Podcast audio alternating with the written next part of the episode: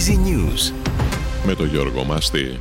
Η Ελλάδα θα εισηγηθεί στην Ευρωπαϊκή Ένωση την αύξηση πόρων κατά 2,5 δισεκατομμύρια ευρώ για κλιματική κρίση και μεταναστευτικό, είπε ο Πρωθυπουργός από τη συνεδρίαση της Ευρωπαϊκής Πολιτικής Κοινότητας στη Γρανάδα.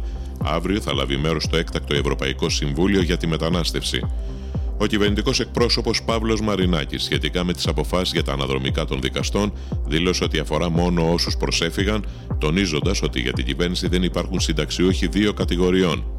Στον Άγιο Ιωάννη στη Βούλα τελέστηκε σήμερα η επιμνημόσυνη δέηση για τον Γιάννη Ιωαννίδη που έφυγε από τη ζωή σε ηλικία 78 ετών. Θα χειδευτεί αύριο στη θέρμη της Θεσσαλονίκης.